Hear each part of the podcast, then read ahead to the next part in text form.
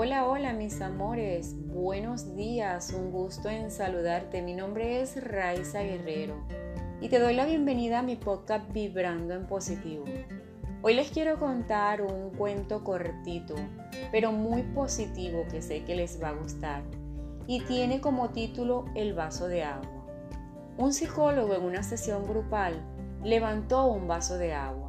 Todo el mundo esperaba la típica pregunta. ¿Está medio lleno o medio vacío?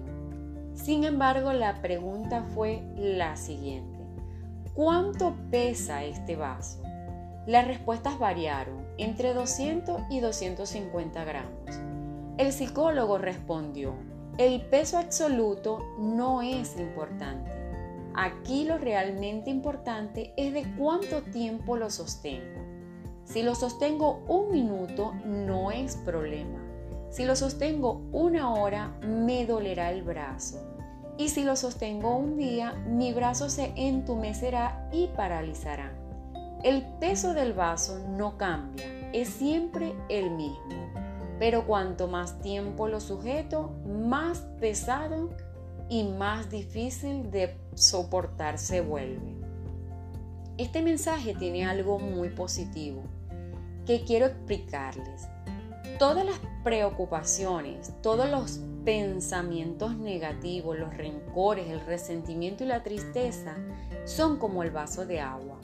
Si piensas en ellos un rato no pasa nada.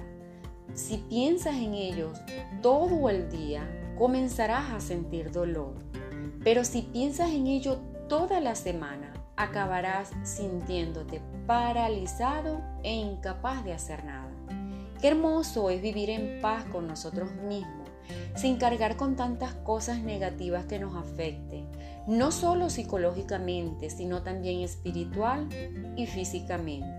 La vida es para valientes y debes afrontar cada problema que vives con una actitud positiva.